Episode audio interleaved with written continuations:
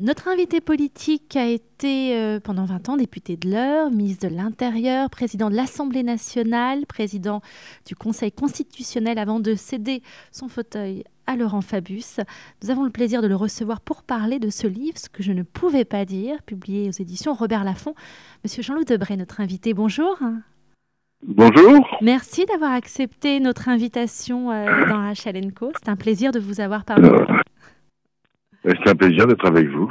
Alors je voudrais d'abord dire à mes auditeurs que ça fait du bien de lire un livre comme le vôtre. Euh, alors c'est sûr, il n'y a pas de langue de bois, vous dites tout. C'est un, carnet de bord, un journal euh, que vous avez tenu pendant plusieurs années. Comment vous est venue cette envie de répertorier euh, bah, vos émotions, vos sentiments, vos réflexions, vos colères, vos amitiés? Vous savez, euh, j'ai une passion qui est, qui est l'écriture. Depuis très longtemps, j'écris des livres. Et quand j'étais au Conseil constitutionnel, euh, je ne peux pas m'exprimer, je n'ai pas le droit de m'exprimer. Et donc, euh, tous les soirs, je me retrouvais devant ma feuille blanche ou mon radiateur. C'était un peu mes, mon mur des lamentations. Et là, seul avec moi-même, eh bien, je, je racontais ce que j'avais vu, subi, avec le plus possible de liberté, euh, sans envie de plaire ou forcément de déplaire, mais simplement de dire ce que j'avais euh, envie de dire. Alors, en, vous lisant, moi j'ai été frappée par bon, plusieurs choses, mais en particulier, donc vous parlez, en, vous écrivez en 2006, vous parlez de Sarkozy, Nicolas Sarkozy, l'ancien président de la République, et, j'ai fait le parallèle avec Emmanuel Macron, vous me direz si j'ai si eu tort ou raison. Vous disiez, il se démarque du, gouvernement dont il fait partie, joue et combine contre le Premier ministre et le chef de l'État. Et vous demandiez à l'époque euh, à Jacques Chirac euh, donc de, bah, de, le, renvoyer. Hein. Et forcément, euh, ça m'a fait penser aujourd'hui avec ce qui se passe avec Emmanuel Macron. Est-ce que vous aussi, vous vous dites, il y, a, y, a, un petit peu de ça quand, quand, quand, vous faites partie d'une équipe, vous n'avez pas euh, le droit de tirer contre votre équipe. Euh, Jean-Pierre Chevènement avait une phrase qui était la bonne. Ah si vous n'êtes pas d'accord avec le chef d'équipe, vous faites ferme sa gueule ou ça démissionne.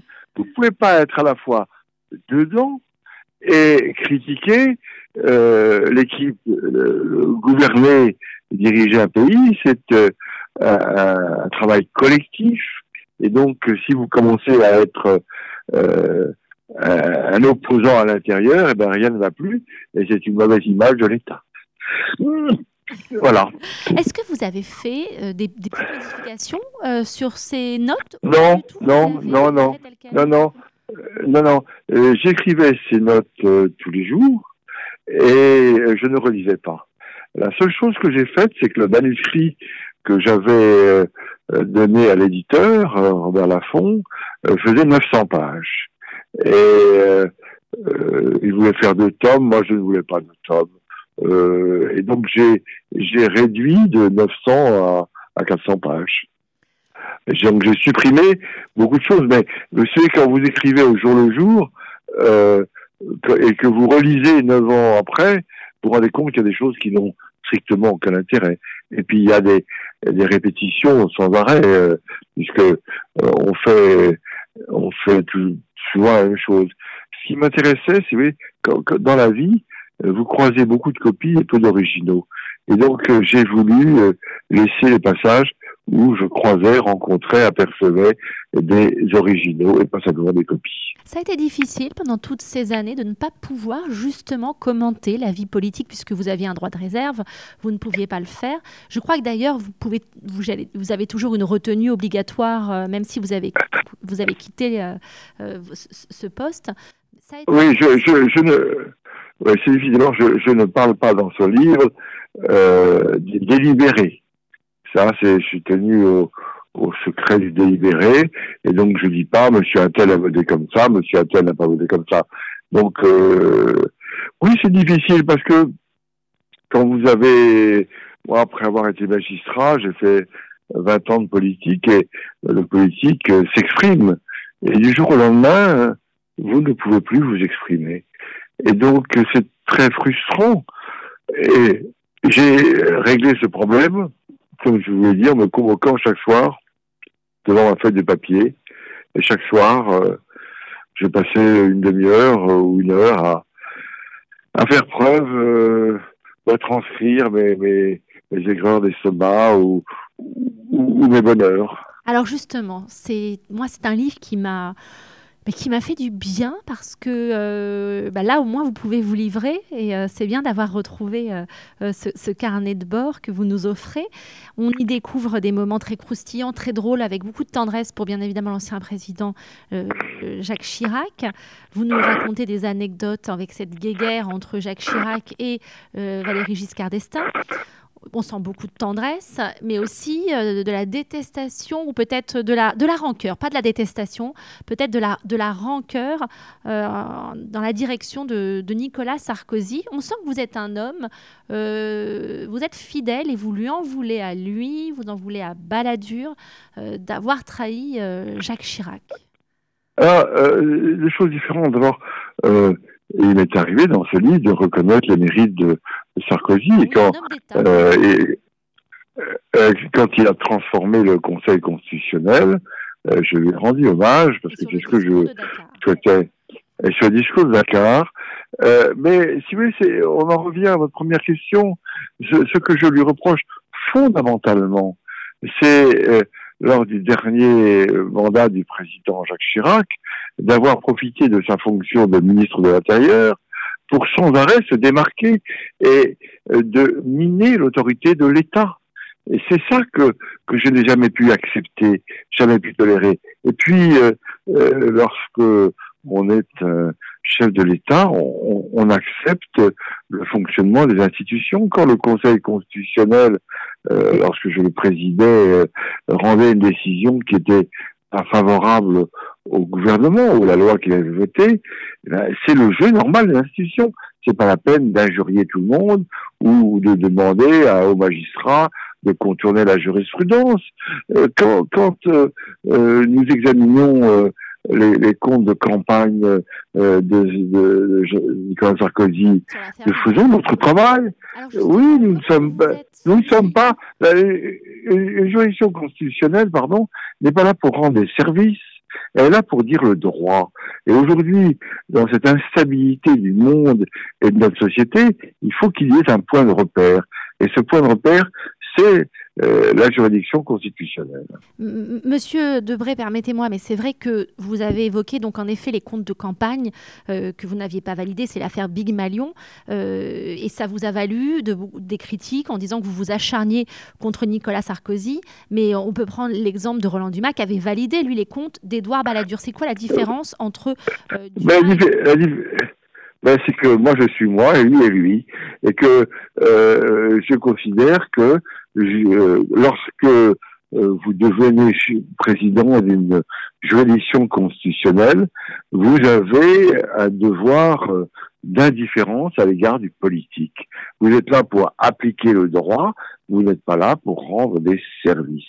Et, j'ai pris ma fonction, que ce soit à l'égard d'anciens amis politiques ou à l'égard d'adversaires, de me rester dans cette position. Euh, je crois que vous avez à l'égard de ces amis un devoir d'ingratitude ou d'indifférence. Sinon que euh, vous voulez taper fort ou pas, euh, vous n'êtes pas au service de des hommes politiques, quels qu'ils soient, même si vous êtes issu de ce monde politique, en, en, en quittant volontairement l'Assemblée nationale, en quittant volontairement la politique, j'ai montré qu'il y avait une rupture et que devait, euh, je retrouvais mon ancien métier de, de, magistrat. Je suis là pour dire le droit et pas là pour rendre des services. Alors, je, rectifie hein, dans ce que j'avais dit. Vous n'avez pas, euh, dans ce livre, euh, pour vous, Nicolas Sarkozy n'était pas euh, un homme qui avait le sens de l'État. Vous lui reconnaissez ces deux qualités, vous l'avez dit, c'est l'EQPC et puis le discours de Dakar. Vous égratignez Dominique de Villepin également. J'ai beaucoup aimé ce passage. Mais Villepin méprise souvent les politiques, se joue de tout le monde. Il se prend pour le prince Machiavel, dont il partage tout au plus le cynisme. et en revanche, la belle surprise, pour vous, un homme d'État, c'était Lionel Jospin. Une déclaration d'amitié que vous lui livrez et je crois savoir que vous vous en êtes même voulu de l'avoir critiqué un moment car vous, vous ne connaissiez pas l'homme et une fois que vous l'avez rencontré, euh, ça a été une, belle rencontre. Oui, et, et c'est pour ça que ce livre je veux qu'il soit vrai. D'ailleurs, euh, je me suis violemment opposé à Lionel Jospin quand, Jospin quand on faisait la politique. Il avait été candidat contre Chirac, ça avait été très dur. Mais euh, euh, le jugement que j'avais sur lui était un jugement euh, superficiel et, et, politique. Et quand il a été nommé au Conseil constitutionnel, je l'ai observé, je l'ai écouté, j'ai travaillé avec lui et j'ai découvert un homme qui avait une dimension humaine, parce que c'est ça qui m'importe, euh, tout à fait remarquable. Et, je lui ai dit d'ailleurs euh, euh, dans notre conversation, je lui ai dit, je, je suis désolé, mais je me suis trompé sur vous. Voilà. Vous, vous, évoquez aussi, moi c'est un passage très intéressant, c'est votre arrivée au Conseil constitutionnel. Vous dites que vous avez, vous découvrez bah, tous les dysfonctionnements, ou en tout cas un fonctionnement très surprenant, des rémunérations de personnes qui ne sont pas là, des voitures de fonction qui ont été des PV payés, des factures d'électricité. Euh, vous, avez fait un, grand ménage, ça a été euh, difficile. On sent l'homme, la droiture, l'homme d'État que vous êtes. Non, je découvre une petite institution. Vous savez, quand j'arrive au Conseil constitutionnel, il ne rend qu'à peu près 10 décisions par an. Euh, a même en 73, il m'a rendu trois décisions. Et donc c'était un monde à part, sans aucun contrôle. Et euh, nous l'avons beaucoup transformé puisque les cinq dernières années, nous avons rendu plus de décisions que le Conseil n'en avait rendu en un demi-siècle. Et euh, comme euh, je voulais qu'il y ait une gestion moderne, j'ai demandé aux, rapporteurs de la Commission des finances de l'Assemblée nationale et du Sénat de venir chaque année inspecter les comptes du Conseil, même si c'est un tout petit budget, euh, pour contraindre les uns et les autres à la rigueur. Et j'ai fait ça parce que je m'étais rendu compte que c'était n'importe quoi et que comme il n'y avait aucun contrôle, eh bien, il y avait un espèce de laisser aller qui n'est pas acceptable dans la mesure où on doit montrer euh, l'exemple. Et c'est ainsi que le personnel était à, à 32 heures alors que la loi fixe 35 heures et j'ai remis tout le monde à 35 heures parce que le Conseil constitutionnel est le temple de la loi et dans le temple de la loi, on doit appliquer la loi. Alors, je l'ai dit. C'est pas nous qui la faisons. Je, le dis, il y a aussi des sujets euh, plus légers euh, qui fait euh, des petites respirations très agréables.